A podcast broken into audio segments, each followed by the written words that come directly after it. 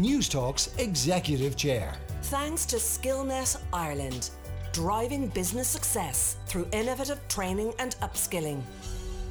I'm delighted to welcome to the Executive Chair this week Laura Dillon. She's the Managing Director of Waterland Ireland. Good morning, Laura. How are you? Good afternoon, Bobby. I'm delighted to be here today. Good. Um, it's good to talk to you. We've lots to talk about. Tell us about the early years growing up in Sutton. Um, I think sailing was a big part of your life. Uh, certainly, it's still a big part of your life. But tell us a little bit about your early days growing up in Sutton. Thanks very much, Bobby. So, yep, grew up in Sutton, um, right beside the water, and sailing is definitely a big part of my life. Uh, my father grew up in Skerries, so I couldn't move too far away from the water. Okay. And uh, I, I, I went to school down in Manor House in Raheny, and uh, you know, one of my first jobs was delivering the Northside people, so got got to know the area well. And uh, luckily, I still sail down in Howth Yacht Club.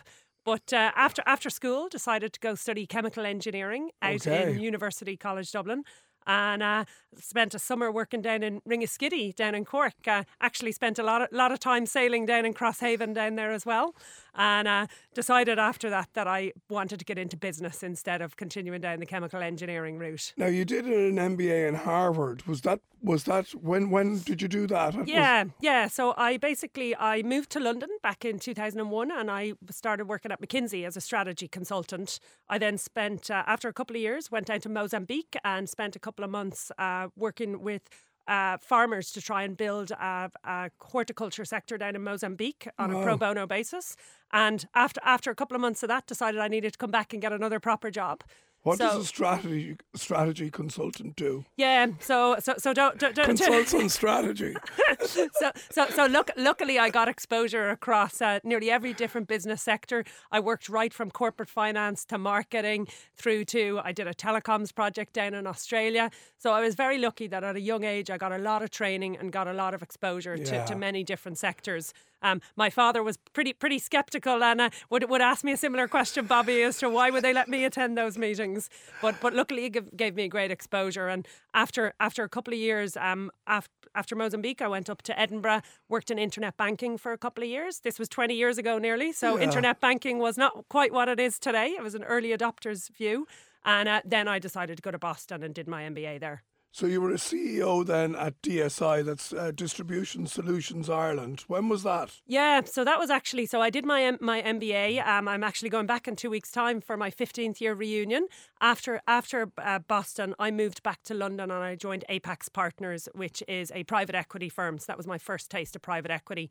I worked there from 2007 to 2010. And uh, I decided in the heights of the last recession to, to take a risk. I wanted to move home to Ireland and I decided to move home and set up DSI distribution with my then retired father.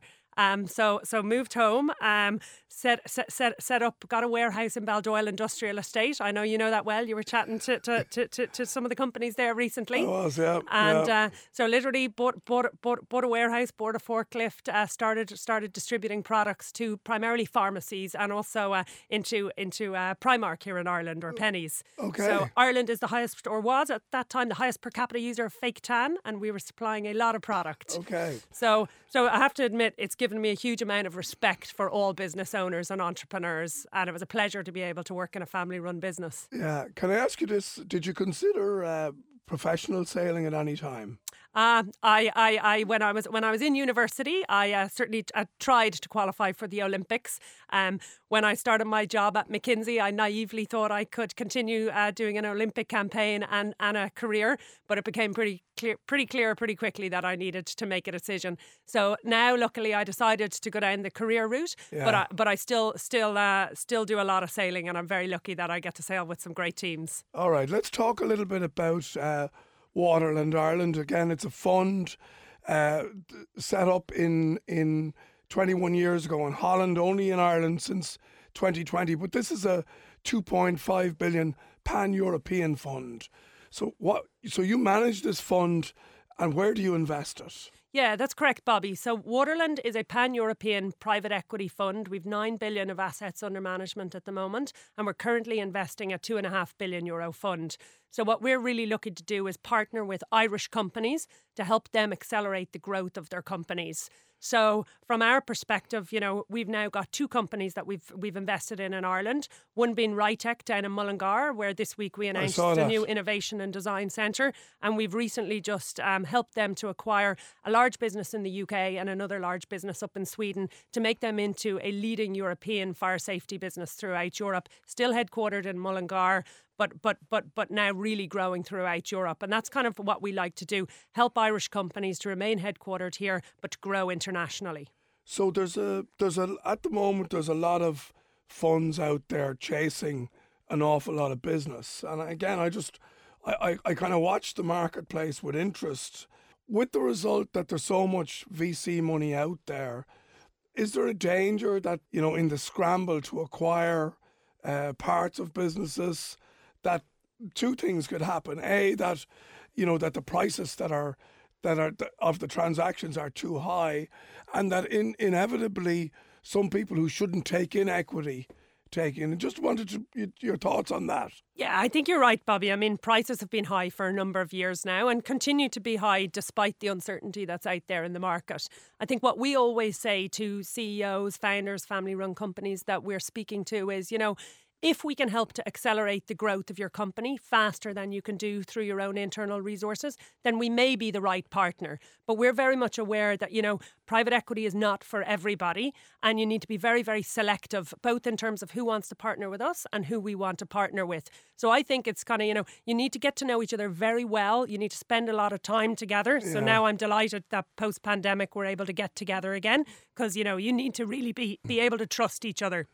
And what's your typical timeline if you if you invest in a business, like even a family business, like you mentioned, Rytec there, um, three, five, ten years? Yeah, so so so there's no set rule, but it's typically between five and seven years is is when is when we invest in the company.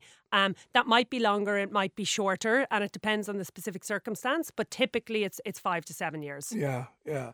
And and again, are you as well? Is there pressure on you then to find uh, to find suitable uh, investment opportunities for your fund? Yeah, I mean, is that your biggest challenge? Yeah, I mean, we're always very keen to talk to great entrepreneurs and CEOs. I mean, I think Irish people are incredibly entrepreneurial. And I think the really good thing is now that more people are at least considering private equity as an option for their growth to help them accelerate.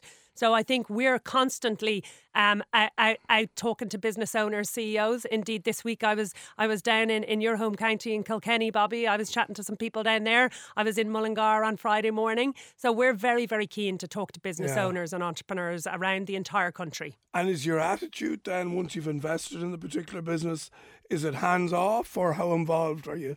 Would you typically be? Yeah, so of course we're providing capital, right? But we will also get very involved in helping them to accelerate the growth of the companies, particularly when it comes to acquisitions, buying smaller companies to put with them, and international expansion. So we at Waterland have 12 offices in 10 European countries. I've got colleagues on the ground that I'll speak to on a daily basis. So, you know, we can easily source opportunities, you know, in Germany, up in the Nordics and, you know, even in the US as well. So we get very involved in the M&A. We'll help with the strategy. We'll of course attend board meetings, but we do not operationally get involved in the business. Uh, uh, wise words.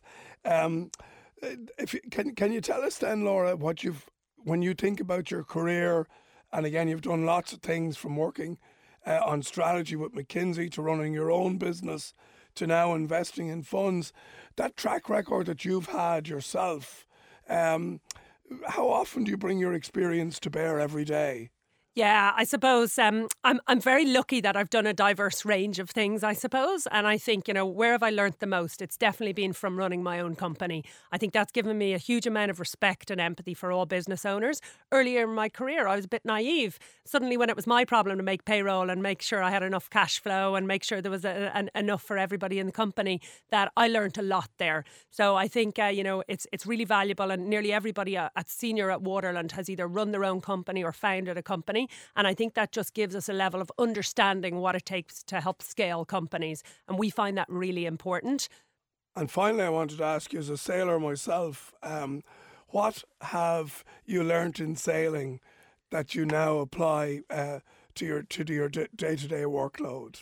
Oh. Never give up. Yeah, I think I think there's a lot of parallels between sports life, sailing, and, and business, and I think it's it's the long game, right? You know, um, no matter no matter what, if you if you have a first bad first race or something, you can you can always make it up. So I think it's about making sure that you uh, you never give up and that you really continue to, to to to try to operationally make your boat go as fast as possible, but strategically think about what are my competitors doing, how am I going to get ahead of them, and I think you know I think it's it there's a lot of lot of parallels, and I I think it's a great a, a, a, a, great analogy between the two. All right. Laura Dillon, Managing Director of Waterland Ireland, thanks for joining us today. Thank you very much, Fair Bobby. winds, Laura. Thank you. Thank you. Down to Business with Bobby Kerr. Brought to you by Bank of Ireland. Saturday morning at 11 on News Talk.